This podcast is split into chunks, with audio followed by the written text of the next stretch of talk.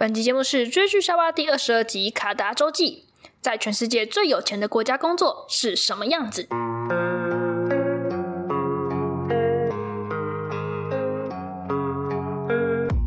计划赶不上变化，Emily 突然就来到卡达工作了。在这个特别单元中，Emily 会讲述她在卡达的所见所闻。不想错过的话，记得按下订阅，追踪我们的 Podcast、YouTube 和 IG 哦。在卡达又度过了两周的 Emily，疑似中了卡达版的 COVID-19。究竟恢复状况良好的她，又经历了什么有趣的事呢？一起来听听吧。欢迎来到《追剧夏娃卡达周记》的第三集，我是 Emily。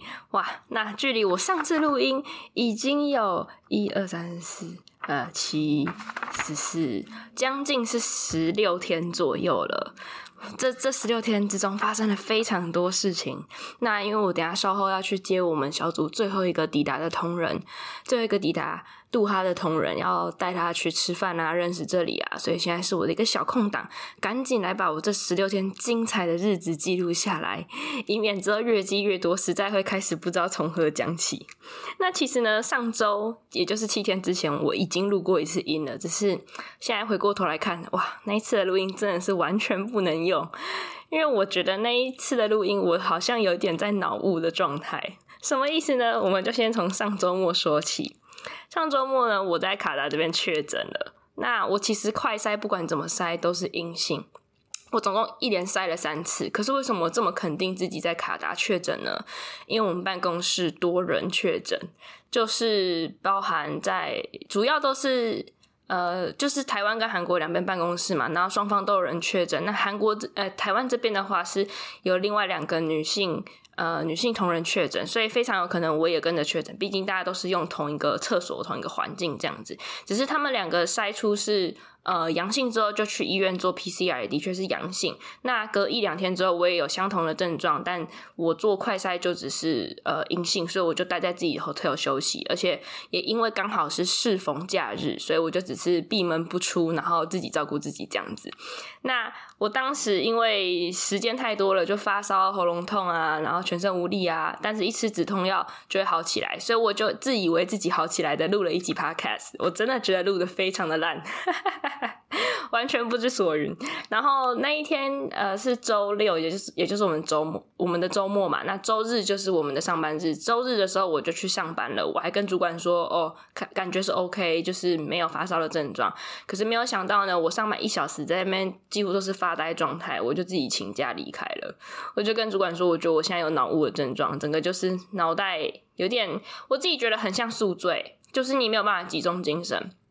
然后，呃，我是蛮紧张的，因为其实这是我这辈子第三次确诊，我前两次都没有这种状态。可是是因为前两次确诊的时候，我妈妈就是照顾我，因为她虽然跟我同住，可是她竟然都没有确诊。所以他都是有体力照顾我的，他就是有体力煮三餐，然后给我吃很健康、很营养的食物。那这一次完全呃，唯一的差别之处就在于我这次自己在海外确诊，然后我的同仁呃能做的就是带一点食物给我，可是也不是什么健康的，应该说我也没有那个力气煮健康的食物，而且在这之前我根本不打算使用我的厨房，所以我根本没有买一些呃橄榄油啊，就是一些。帮助煮饭的东西完全没有，盐巴我什么都没有，所以我那两天其实就是自己在家里，自己在饭店，然后就乱吃，只是吃一些呃可能泡面什么之类的，所以导致我呃。第三天要出来上班的时候，状况是不太好的。可是就算身体没状况好了，我的脑袋也不清楚，所以我就请假回家，然后就去家乐福采买了超级无敌多的，就是各种颜色的蔬菜水果，然后回家就煮了一锅很丰颜色丰富的清汤这样子，然后很好吃，吃了大概两个小时，终于把它全部的营养吃完吃进去这样子。然后那一天还有去健身房小小的呃暖身一下，运动一下，就是。为什么要做这个运动？因为其实我觉得我当下确诊的症状已经不在于身体，是在于我心理上很着急，因为觉得自己已经呃已经已经用了五六两天休息，然后没有想到周一呃周日竟然是一个没有办法上班的状态，然后没有办法帮上忙，没有没有产出，然后一直落后，然后其实是情绪上的负担比较大。对，所以我会想要运动，是想要就是希望可以产生一点脑内啡啦，希望自己正向看待这件事情。因为其实我已经很幸运了，我的确诊并没有阳性，如果阳性就要隔离五天。那，隔离总是呃，隔离可能对一般人来讲，有些人觉得是好事啊，就不用工作什么之类的。其实也不用不用工作，也要啊，就是在 hotel 工作。但对我来讲，隔离会是一个硬伤，因为我在卡达卡达时间并不久，只有两个月，呃，甚至可能不到。然后结果花了一个礼拜在 hotel 休息，会实在太可惜，所以我非常的不想要隔离。然后还有一个原因不想要隔离，是因为。当下那是我是五五六五六确诊嘛，那如果我假设我六终于筛出阳性了，隔离五天可能刚好会覆盖掉一个重要的日子，那个日子就是我们的 team building。我等一下会讲，我非常想要参加那个 team building，所以我非常不希望自己阳性确诊。好，那后来我就回归上班。呃，回归上班之后这几天就是状态也都是良好的，我都有戴着口罩去避免感染到我同事，因为毕竟我不太确定呃自己究竟是不是有传染力这样子。好。那这个是讲到确诊部分，我们先倒回去讲好了。就是在我确诊之前的一个礼拜，也就是上次录音完毕之后的隔天，我们坐了地铁去了什么地方玩？我们去了卡塔拉文化村，还有去卢塞尔一个叫做 Vendôme 的 mall 方登广场的地方。那这两个地方，我觉得都非常非常值得。一探究竟，就是如果有机会来到卡达的人，那我觉得我用语言叙述真的是不够，所以我剪一支 vlog 放在我个人的频道，然后我会放在下面 description，大家有兴趣就可以去看。那为什么放在个人频道呢？因为我想要给很多同事看，那很多同事我还不觉得有那个。呃，有那个勇气跟他们 share 我有追剧笑话这个频道这件事情，毕竟这是一个非常嗯非主流的一个频道，是的，所以呢，我是放在我个人频道 Emily 蔡那边。那那支 vlog 呢，就是满满的中东气息，跟我现在所待的卡达多哈这个都市中的都市有点不太一样。那卡塔拉文化村呢，它应该是就是。它它里面它里面有一个比较特别的地方是鸽子塔，虽然我也不太清楚这个鸽子塔的用意什么，但是我的理解就是这是鸽子便便的地方。然后这个造型很特别之外，它旁边有个清真寺，里面非常非常漂亮。它是一位听说是一位土耳其女性设计的。呃，里面真的是很漂亮，然后很肃穆，但蛮有趣的事情是我录到一半的时候被阻止。我当下以为是啊，不能录影，因为就是 common sense 嘛，有些地方可能就不能录影。就他不是他不是这意思，他是说哦，现在就是在他们呃每天不是要五次祷告之类的吗？那他说我不能待在这里，那我没有很确定是祷告的当下我不能待在这里，还是女性就是不可以在这里。所以呢，我们几个女性就被引到了另外一个空间。那这个空间其实可以往。往下面看会觉得哦，也很美啊，这样子，我觉得也是不错啦。只是就是，呃，他们的理由是觉得说，呃，要让男生可以专注的祷告，那有女生的存在，可能就是会让他们分心。这样，我是还蛮 culture shock 的，不过也不意外嘛，我就在中东啊。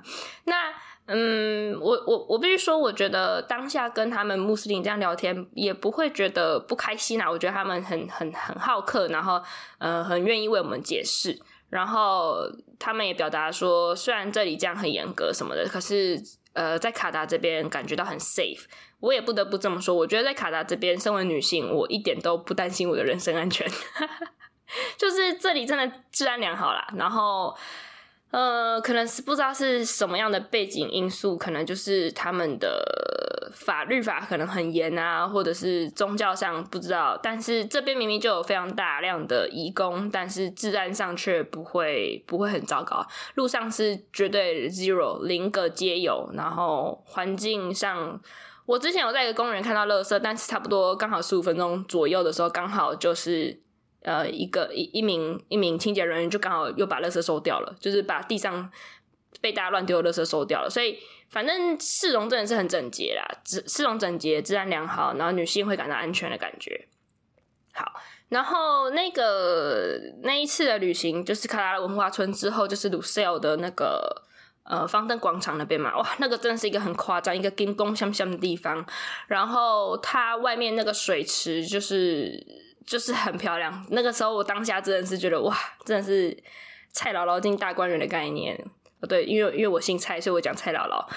好，然后总之呢，呃，它那个是一个 mall，前面的那个水池很漂亮，可是 mall 里面本身啊，居然就是不准我拍照，这样就是。他说手机可以拍照，professional 不行哦，所以原来我拿的 Canon 相机非常的 professional，Canon 相机跟 GoPro 不行啦，对啊，就是这是我我有有几次真的在拍照上面会会。遇到呃被阻止一次就是这个 mall，然后偶尔有一次就是呃捷运站，捷运站体本身他们好像也不太喜欢看到有相机在拍摄，就 security 就会来跟你说哦不要这样子，可是他们也不会，他们也蛮友善的，只是就是跟你说，所以所以我通常都还是抱着一个先拍再说的心情，先拍被阻止，那再再不拍这样子，就是死观光客的概念，好。然后这是那一次的旅行之后，那一个周末的下一个周末，也就是我确诊的周末，所以就是毫无行程，毫无行程。那我还想跟大家分享什么事呢？就是办公环境吧。我发现好像还没有机会讲讲办公环境。上次有说到我们办公的地点，它非常的，它的 view 真的非常的好，就是一样又是海景。然后那个海啊，平常 我觉得大白天的时候，它都鲜蓝色的，鲜蓝色的，还蛮还蛮妙的，就是一个。看起来就是很鲜、很热、很炽热的海，然后偶尔有时候往外看，也没有偶尔哦，可能差不多五十帕的几率，外面会有沙尘暴的样子，就是空污感很重。那个空污可能不是空气，可能不是工厂类的废气，可能是沙尘暴。这样，至少我们的人都是这样理解的。好，然后呃，Betty 曾经问过我有有没有阴天，有的。我待了两个礼拜之后，开始有偶尔会有天空是阴天的，然后也下过一次雨，但是我本人没有亲眼见到，是在我起床之前的时候下的。我出来上班的时候，地面就是微微的一点点湿湿的。那曾经是有听说过，呃，一月一月中左右的时候，我的第一批同仁抵达的时候是连下五天的雨，但是呢，已经把已经听说是把就是整个卡达一年份的雨量下完了啦。然后讲到这个雨，我也有注意一件事情，就是他们的道路啊，两个排水沟之间的距离非常远。不像台湾是一片的排水沟，没办法，你需要排水。那他们这边的话，就是完全可以距离非常的远，才有一个水沟盖，可能就是距离一个三五五十步距离的左右，才第二个水沟盖这样子。不过听说，所以上次一月中下雨的时候，其实他们就是会淹水的，因为就是这个一年一一两次的特例的状态，他们的。呃，城市的规划就没没有去考考虑到这个排水。好，然后第二点我注意到的是，路上很少有长椅，没有 bench，没有 bench，所以就因此就不会有有 homeless 吗？我也不确定。反正他们就是没有 bench。那明明走在路上很热，走很久，可是却没有 bench 可以在可以让你坐下休息，然后可能在树荫底下。我觉得这点蛮不好的，就居然都没有。然后路上到处都可以见到类似那个 U bike 的概念，可是它不是 U bike，U bike 是你要在一定的站体停下来嘛。那它那个共享呃滑板车跟共享脚踏车是可以陆地路路面上随便停放的，呃，当然不要在路面啦，就是旁边人行道的地方随便停放。所以有一点点像台湾前有一阵子出现的 O bike，反正就那个概念。但呃有人在骑，但不多。为什么？因为它要价不菲。他我同事好像骑个二十分钟就两百块台币了吧？反正他你那个价码会让你觉得我不如就是走路或是叫 Uber，不会想要去骑。所以我自己是没有去体验过啦，就是只是听说很贵，然后路上到处都会看到。好，然后没有 bench 这件事情，就是我昨天自己独自旅行的时候，深深的感受到，哇，怎么也不是没有，真的是有，可是就是要走很久才会有一个长椅，很久这样子。毕竟可能这边他们的生活习惯还是以呃开开车为主这样，不过它的大众运输也还行啦，就是路上都还是看得到公车跟捷运。但听说这个是非常近期的事情，捷运这件事情几乎就是为了完全就是为了世足这个盛世而做出来的，就是在假设他们今天没有拿到世世足好了，搞不好就。哎，不知道，我不知道什么是因，什么是果，究竟是为了世族改善这个城市，还是改善这个城市，然后顺便用世族让大家看见？我不知道哪个是因，哪个是果。但不管怎么样，以时间轴而言，是非常非常最近。这里多哈，我现在所位在的这个多哈的市区才变这么的发达。那我这句话是有根据的，因为呢，我在前两天的时候认识了一个已经来到这里十一年的台湾人，他跟我说，以前这里完全不是这样，这里就是一个。尘封的城市就正在改啊，完一切都正在发展，然后最近就像是揭开它的那个，就是开启它的那个这个城市的新的序幕，然后我们就这样子进来进来这里生活了，真的是非常特别。那不过也必须说，我所以我所看到的卡达也是非常片面的卡达，因为在这个地方以外的卡达，应该才是一般人、一般居民所住住的地方。就好比我们在台湾，根本就不可能每个人都住在新义区啊。这是一个很奇怪的事情，对不对？就是一般人，我们的生活可能就是住在呃双北啊、桃园啊，比较呃比较一般人的地方。然后我们上班的时候才会到一个哦高楼大厦林立的地方。对，所以我现在生活的确是非典型的，居然是住在高楼大厦林立的地方。好，那再来呢？这十六天还经历了什么事？这十六天呢？哎，稍微看一下，我已经 rumbling 了多久？哦，十四分钟。那我们先休息一下，马上回来。别忘了追踪我们的 IG Binge Watching Eve，还有 YouTube Channel 追剧夏娃哦。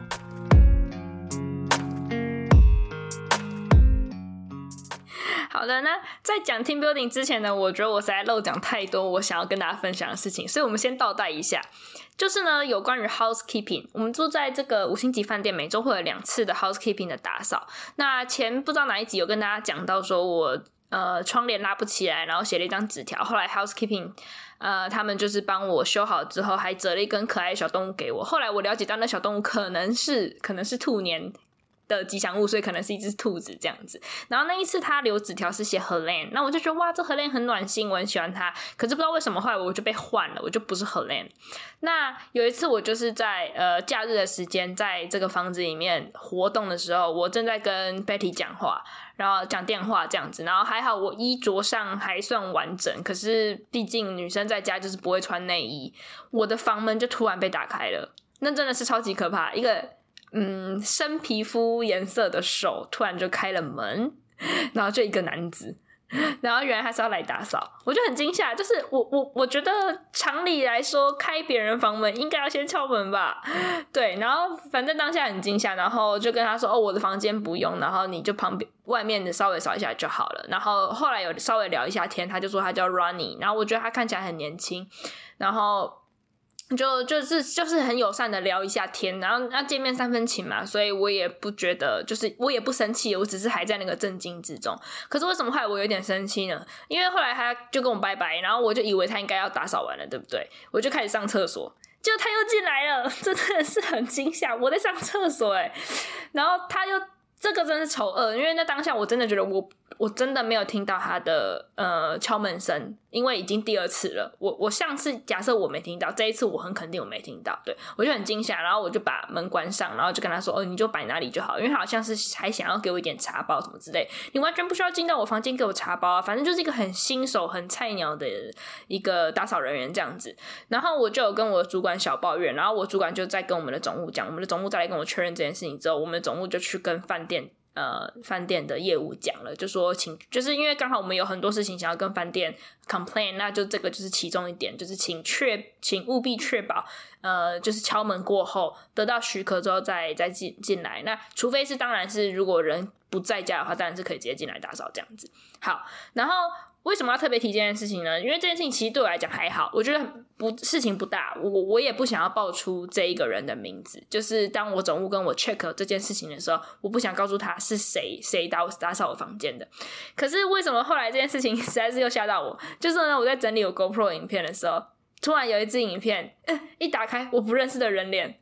就是那，就是他，就是陌生人，就是他，不是我录的，他他录的。他在有一次打扫我房间的时候按了我的 GoPro，那这件事情我就觉得很冒犯了，因为。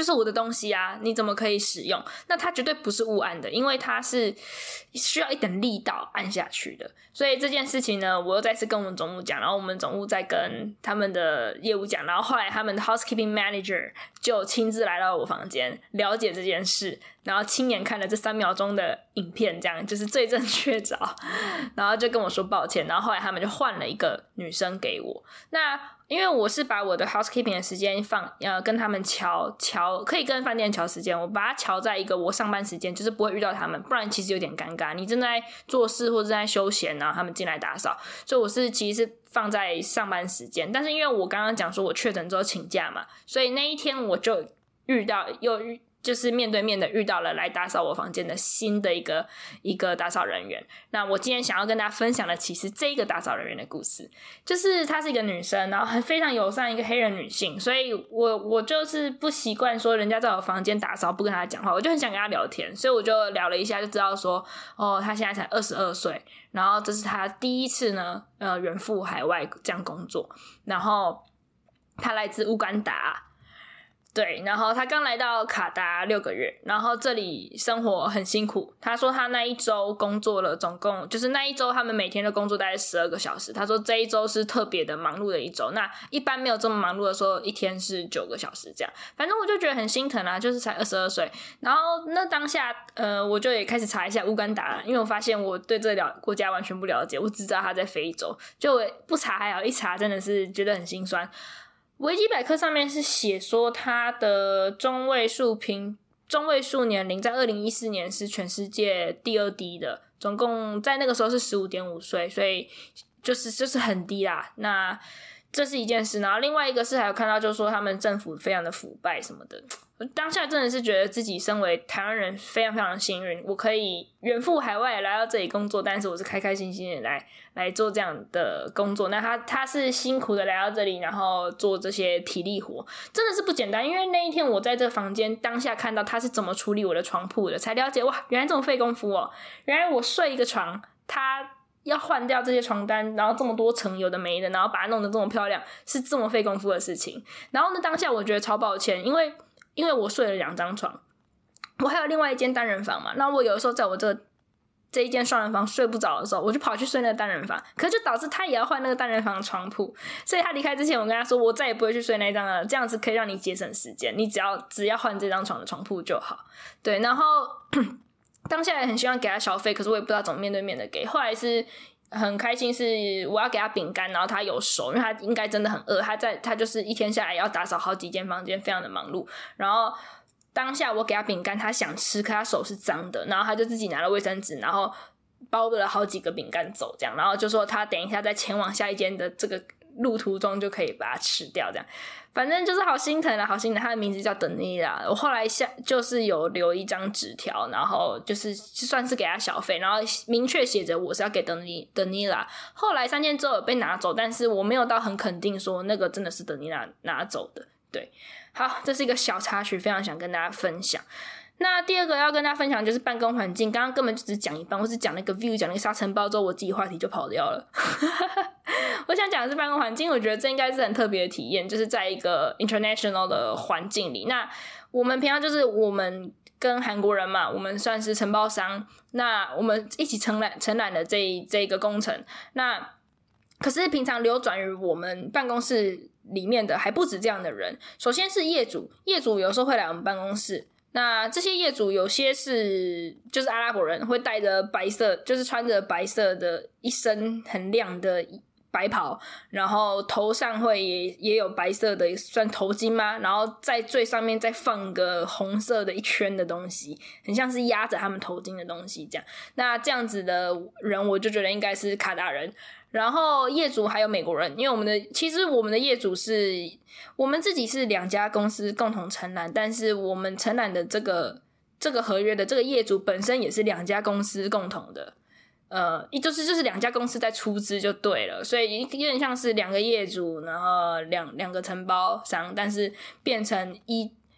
二二合并，二合并，然后一对一的感觉。好，那我们的业主也有美国人，美国人自己，美国的这个企业，他也不会只有美国人。我们还有我们最害怕的一个人，其实他是来自菲律宾。他是被约聘来的，所以他是一个菲律宾人。然后再还有哪些人呢？就是平常平常出现在我们办公室的打扫人员，或者是一些工班，就是他们会进进出出。因为我们办公室算是还有在进行一些 cabling 动作，就是拉拉拉线啊，管管线，就是那个网路线那些。然后或者是像办公室的一些小布置，比如说呃，玻璃门应该要装上那个。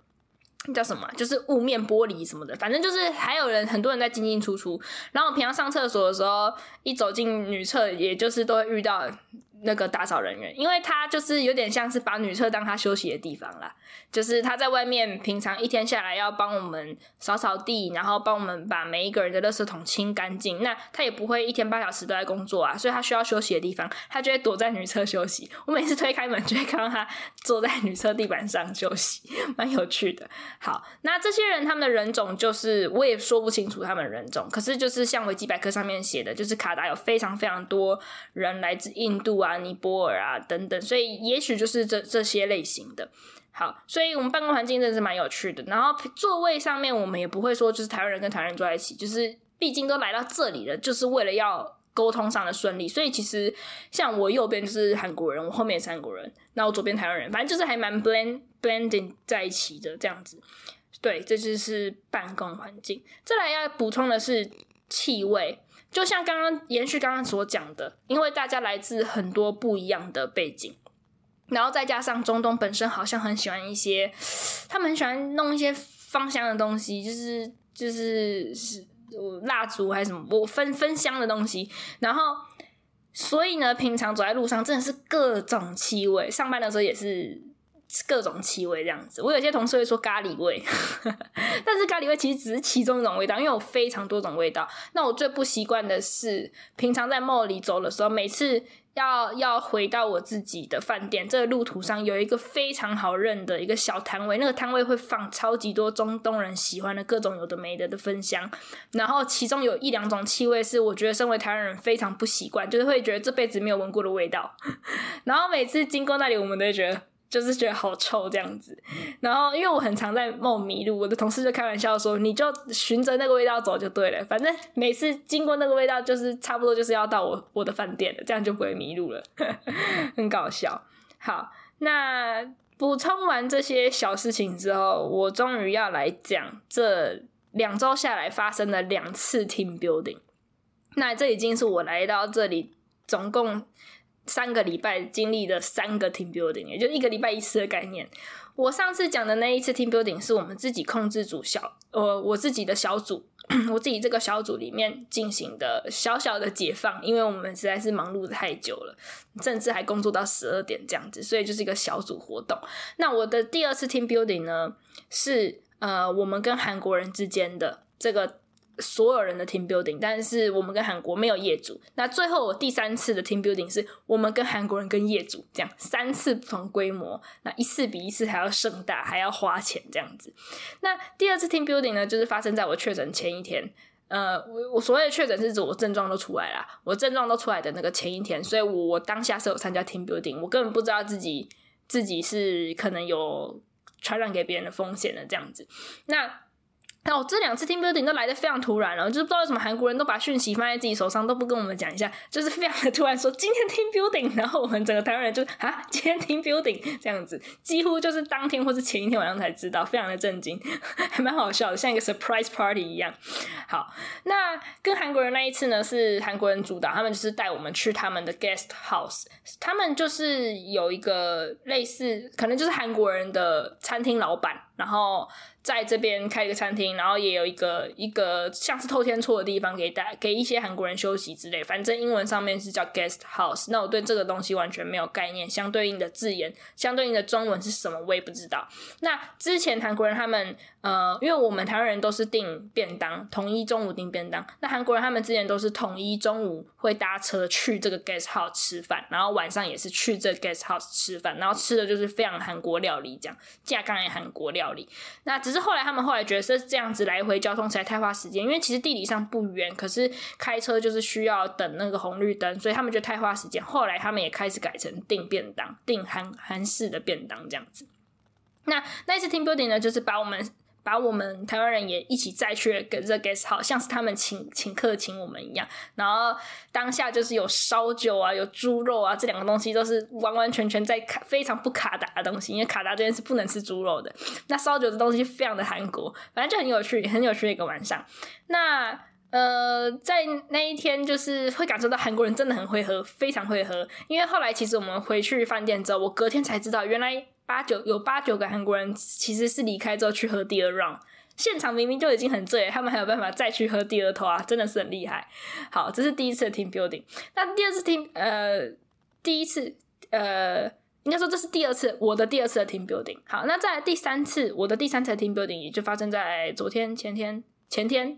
对，前天的时候，那这个呢，就是非常折腾人了。这是一整天的活动，我们从中午十二那一天，我们完全就是在 hotel 工作，就直接不去办公室了，然后上午再开一个会议。问题是上午在直接在饭店的。一个大型场合，然后就是那种吃饭的那种桌，就有点像酒席宴会的场合，要开会根本就不可能啊！大家心里都嘛想着等一下的 team building，还有等一下的中餐，等一下晚餐，所以果然上午那会议真的开得乱七八糟，就是一个走一个形式，差不多十一点会议就结束了，明明表定十二点。好，然后后来十一点半就开始就是把费啊，就是各种好料啊这样子吃，然后到十二点之后呢，讲错，到两点呢。就正式的 team building 活动就开始，非常有趣。就是明明我们都一大把年纪了，而且现场也有老板在，我们就是进行一些这很像很像大学营队的活动，大地游戏那种感觉。可是当然没有没有那个年轻人的那种那那么嗨啊，玩那玩那么夸张，没有那么夸张。但是还是一些很很有趣的小活动，很难以想象，就是大家平常办公，大家是同事，结果会在这里进行这样的活动。首先呢，我记我我有记得的，比如说有。什么蒙着眼睛啊，然后就是需要促进我们的 communication 嘛，所以蒙着眼睛，然后队友都有帮你讲说哦，往左走啊，往右走啊，什么之类这种活动。然后还有比如说比手画脚，我觉得比手画脚真的很好笑。比手画脚，我们最后赢家居然是老板那一桌。所谓老板意思就是，呃，那一桌完全就是我们公司在这个专案里面最大的，还有他们的韩国的公司在这专案里面最大的，以及业主这样子，就是一个。就是老板桌就对，他们那一桌最后赢了，因为他们比手画脚超级强，甚至有一个题目是什么芭蕾舞者，然后那个韩国大老板就直接跳起芭蕾舞，真的是很疯狂。反正就是还没有酒精，但是大家就已经放得很开了。不得不说，主持这个活动的韩国人就是非常非做的非常好，他不会刻意的把呃情绪带的很嗨，他就是顺着当下大家的，就他不会过于刻意，然后但是又很顺畅，所以我觉得非常棒。好，那接下来就是重点就来了，重头戏就是晚餐。那晚餐有无限量的酒精，这个是韩国人去争取来的。呃，对，非常好笑，无限量酒精，所以当天又很嗨。然后当天我们那一桌，因为我所在的组别是所谓的控制组，控制组。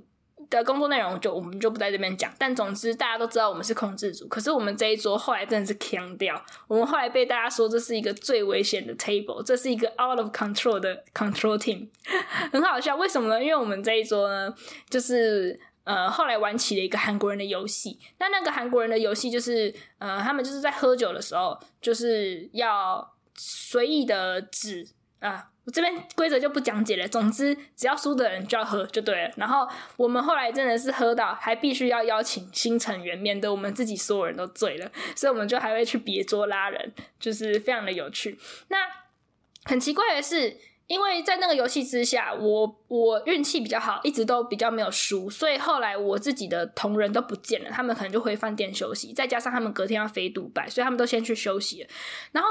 就最后竟然现场只剩下我一个台湾人，其他人都是韩国人，跟业主可能就是美国人或什么的，反正我居然。变成最后一位代表，那为什么会这样呢？因为我后来就是离开了这桌之后，我就去跟其他女性聊天。那这些女性就是韩国人啊，反正就是变成一一一桌 ladies 这样子在那边聊天。然后我们这一桌聊比较久，女生比较会聊天嘛，啊，酒喝的比较慢嘛，所以现场最后变成我就莫名其妙变成最后一位台湾人，超级好笑。那时候明明才八点半，可大家都已经喝得醉醺醺，然后已经不不知道跑去哪里了。蛮有趣的。那后来离开现场之后，我就蛮好奇，因为我们这边主要住两个饭店，一个就是我这边，这边是韩舍艾美，我就很好奇，另外一边住在万豪酒店的人长什么样，所以我就有被带，我就是跟他们韩国人问说，可不可以看一下你们酒店长什么样？我还蛮惊讶的，那个酒店的房房子里面的内装潢非常的有一个浓厚的风格。就不像我现在所住的这里，我现在所住的这里，我觉得比较外国人，就是任何一个文化背景的人来住，应该都习惯。可是我去到万豪的时候，看到它的那个布置，有一点那种深红色的沙发椅啊，然后暗暗的什么，就有一种比较浓厚的气息，可是我真的不知道那是不是中东 style。但总之就是还蛮妙的，这两个饭店其实内装潢的风格是很不一样。好，那讲了这么多，等一下要赶快去接我的同仁了。所以呢，下周我估计下周一定会再会再录个音，或是做个 vlog，因为下周呢我自己要在呃杜拜快闪一天，所以一定是有很精彩、很精彩的故事要跟大家分享。那先这样子喽，拜拜。喜欢我们节目的话，别忘了在 Apple Podcast 和 YouTube 上按赞留言，我们非常期待与你们互动。